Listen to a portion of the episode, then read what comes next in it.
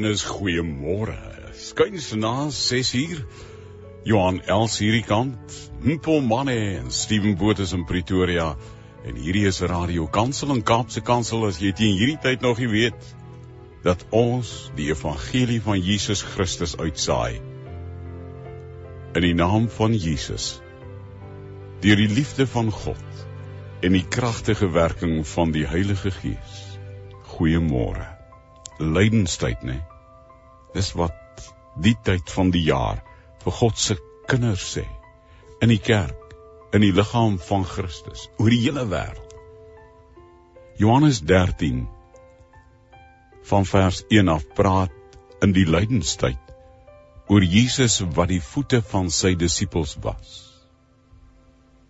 Vers 1 van Johannes 13 Voor die viering van die Paasfees het Jesus reeds geweet dat die tyd vir hom gekom het om van hierdie wêreld af na die Vader oor te gaan.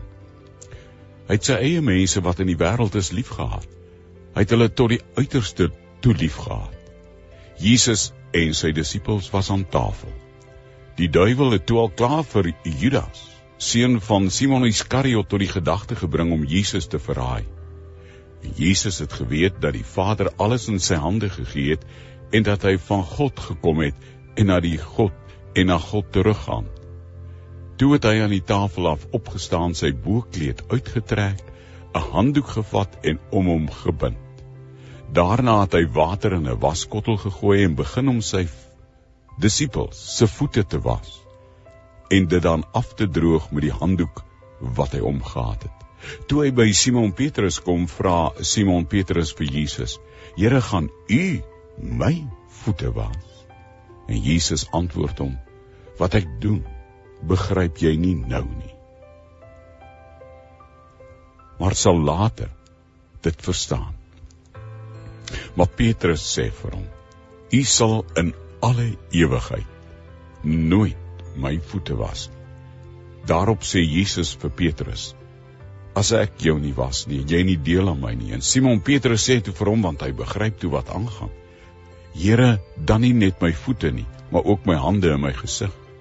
Jesus sê vir hom, hy wat klaar gebad het, is heeltemal skoon.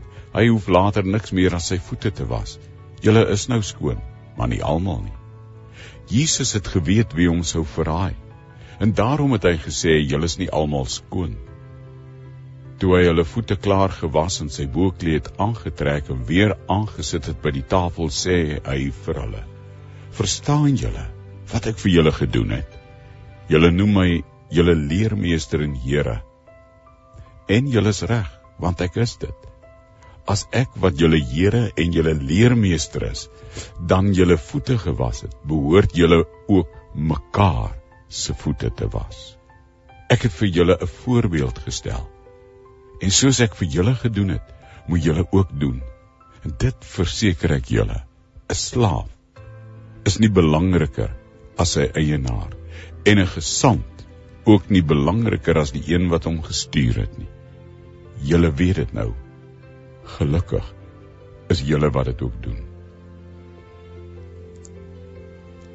As ek sê vers 14 van Johannes 13 sê Jesus as ek wat julle Here en julle leermeester is dan julle voete gewas het behoort julle ook mekaar se voete te was. Jesus voor die Paasfees saam met sy disippels aan tafel.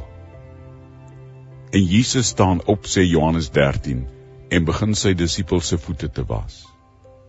Judas word ook as Jesus se verraaier aangewys, sê Johannes 13 vers 18 tot 30.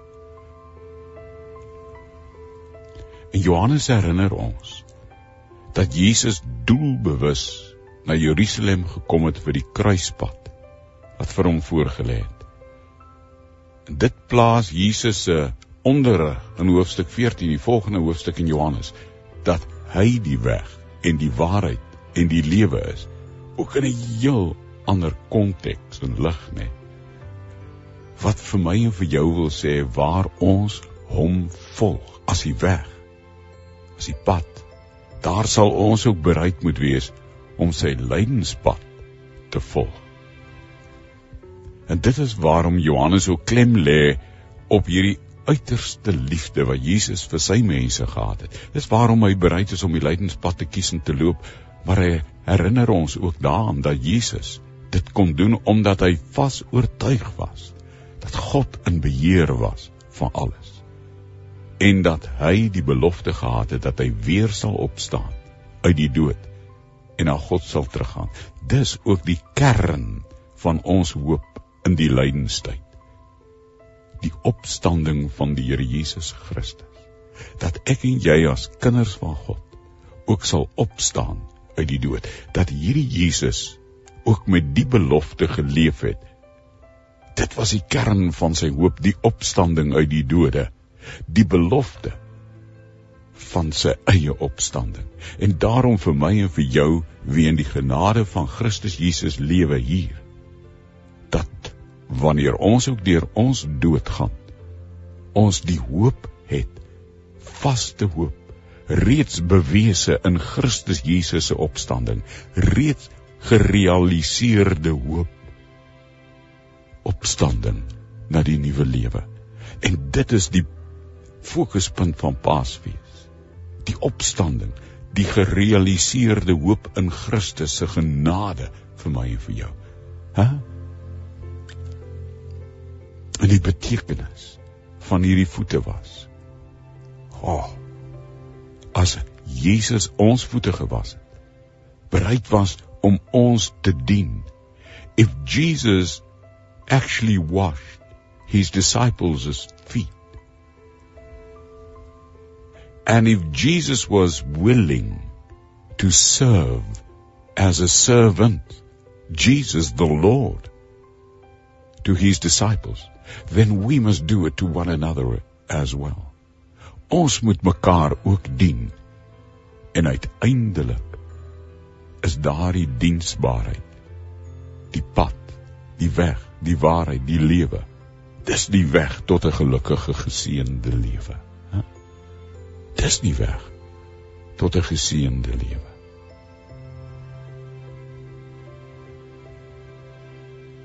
Wat sê dit vir my en vir jou? Ek dink 'n mens moet die Joodse kultuur van die eerste eeu ook 'n bietjie verstaan en ken. Hoekom dit so 'n skok was toe Jesus sy disippels se voete gewas het. Want toe Jesus op die aarde was, het mense sandale gedra en op stofpaaie geloop. Daar was nie teerpaaie en sypaadjies nie. As jy dan by mense gaan eet het, het die gasheer by die huis waar jy gaan eet het vir jou 'n skottel water gegee om jou voete te was. Ek en Louise was so 'n paar jaar gelede in Frankryk en in Nice het ons by 'n baie wonderlike plek gaan eet. En toe ons sit aan tafel by die restaurant in Nice. Dis die restaurant van die baie bekende Jan Jan Hendrik. Die restaurant se naam daar in Nice agter die ou hawe is doodgewoon net Jan. Wat toe ons gaan sit by die restaurant se tafel. Klein restaurantjie. Toe kom die kelner met 'n beker water wat nou mooi kruie in het en lekker ruik en 'n mooi skottel en 'n handdoekie. En sê sit jou hande oor die skottel. Sy gooi die water toe oor ons hande en dan was jy simbolies jou hande en dan ruik jou hande heerlik. En die water drup in die skottel onder jou hande en sy gee vir jou 'n spierwit handdoekie en jy droog dit af voor die ete dit het my herinner. Ons moet mekaar dien. En dis iets daarvan. Toe Jesus op aarde was, die Joodse kultuur, as jy 'n gas is by jou gasheer, was daar 'n skottel met water in om jou voete te was, want die stofpaaie en die sandale het jou voete vuil gemaak.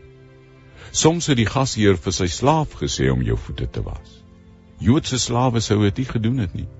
Heidense slawe moes. Jesus vat dus die laagste posisie in die samelewing in om so sy liefde vir die disippels te wys. En dit gaan baie keer by ons verby. Hierdie stukkie Joodse kultuur van daardie tyd.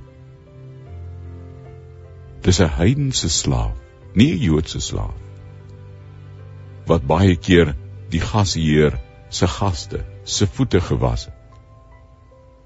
En daarom lê daar hierdie enorme waarheid in. Jesus leer vir sy disippels: Neem in julle bediening die laagste posisie in om so God se liefde vir mense te wys. Johannes 13 vers 17 en verder al hierdie dele vertel vir ons Johannes 13 vers 13 tot 17 17 Dit het op die donderdag aand voor Jesus se kruisiging gebeur, sê Johannes 13 vers 1. Hy het geweet dat sy kruisdood voor die deur is. Hy het ook geweet dat sy tyd om na die Vader toe terug te gaan, sê vers 1 en Johannes 16 vers 28 naby was. En tog het hy nie aan homself gedink nie. Hy het nie gestaan en treur oor sy eie lot nie. Hy het sy eie mense wat in die wêreld was, die skape wat sy Vader God vir hom gegee het om op te pas en te lei, liefgehad tot die uiterste. Die Griekse woord tot die uiterste is telos. Uh, maar ek het nie nou tyd om dit te verduidelik nie. Dit het bewys dat toe Jesus die disippels se voete gewas het en meer nog toe hy aan die kruis gesterf het, sê 1 Johannes 3 vers 16 of Johannes 3 vers 16 het hy geïmpliseer dat hy ook die ongelowiges liefhet. Jesus of kom ek sê dit beter, Jesus impliseer nie dat hy nie die ongelowiges liefgehad het, maar dat hy 'n spesiale liefde vir sy eie mense gehad het. Hy het nie net die wêreld liefgehad maar hy het 'n spesiale liefde vir sy eie mense gehad. Ag man. En toe was daar 'n ongelowige teenwoordig. Toe Jesus die disippels se voete was. Hy was die man van Iskariot, Judas Iskariot, die seun van Simon. Johannes 6 vers 70 tot 71 en Johannes 12 vers 4 tot 6 sê hy was 'n duiwelse man. Satan het sy teiken goed gekies en het vir Judas aangehits om vir Jesus te verraai. Dat Jesus homself verneder het om sy verraaier se voete te was, is 'n bewys van Jesus se genade, sy uiterste liefde. Jesus is bereid om sy verraaier se voete te was. Hæ? Praat jy nou van liefde? Gaan lees oor Jesus. Jesus het geweet dat die Vader alles in sy hande oorgegee het.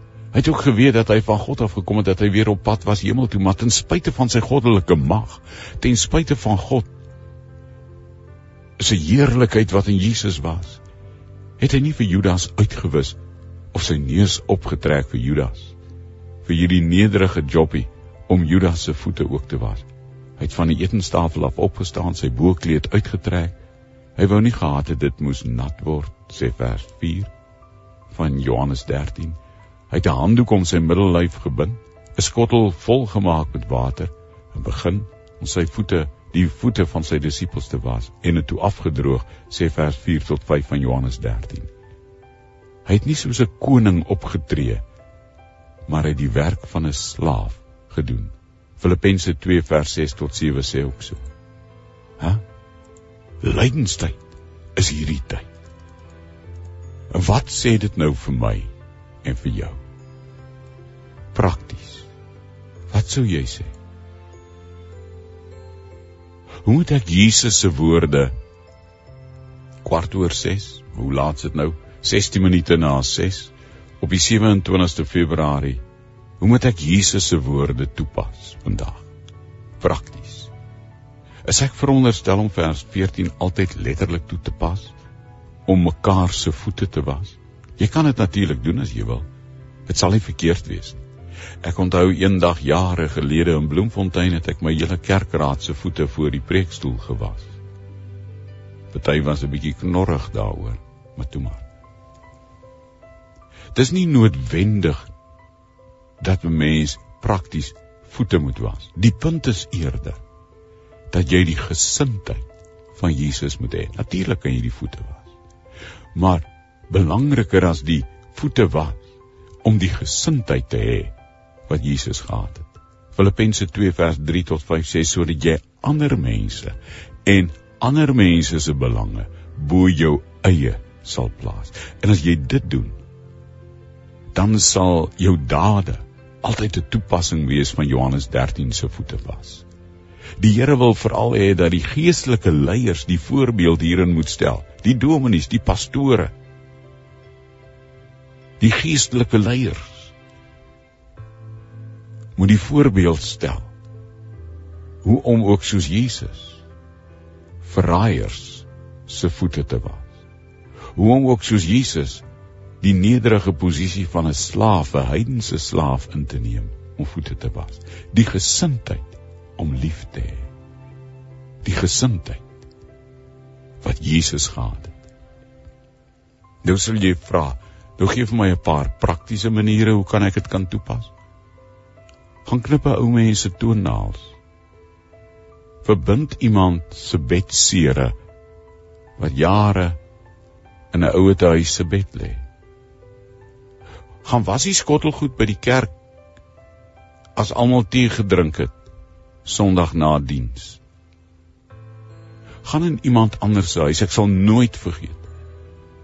Een van my professore aan die Universiteit Stellenbosch, professor Dani Lou, het eendag vir ons toe ons nog studente was, gesê meneer, as iemand in jou gemeente dood is en jy as dominee hulle moet gaan besoek en jy weet nie wat om te sê nie gaan na die kombuisdeur en vra dat hulle die mense se skoene vir jou bring. Vat politoer en 'n borsel en 'n lap saam. En gaan borsel hulle skoene skoon voor die begrafnis. Gaan sny 'n vriend se gras terwyl hulle met vakansie is. Gaan tel die honde mis op op die grasperk as die mense nie daar is wat jy ken. Pas iemand anders se kinders op sodat hulle kan uitgaan of in 'n kerk kan gaan sit en die woordverkondiging kan hoor as die kleintjies nog klein is. Speel met 'n kind wat soos 'n hondjie agter jou aanloop en op jou skouers wil sit. Praat met 'n ou mens wat nie meer vriende het, wat niks het om te doen. Bied aan om iemand se klere te was as hulle vir 'n week nie elektrisiteit en load shedding het of water het nie. En jy het water in 'n wasmasjien by die huis. Ry vir iemand winkel toe of kerk toe as hulle nie vervoer het of as die kar stukkend is of as hulle nie 'n kar het nie. As iemand siek is, laai hom of haar op en vat hom dokter of ongevalle toe. Maak vir iemand kos Al vat jy nou jou eie pan en jou eie maalvleis en eie in knoffel. In tomaties. In spaghetti. Gemaak vir iemand in 'n hulle kombuis kos. Hæ? Vat 'n mop en vee die vloer op as iemand anders per ongeluk gemors het op die vloer.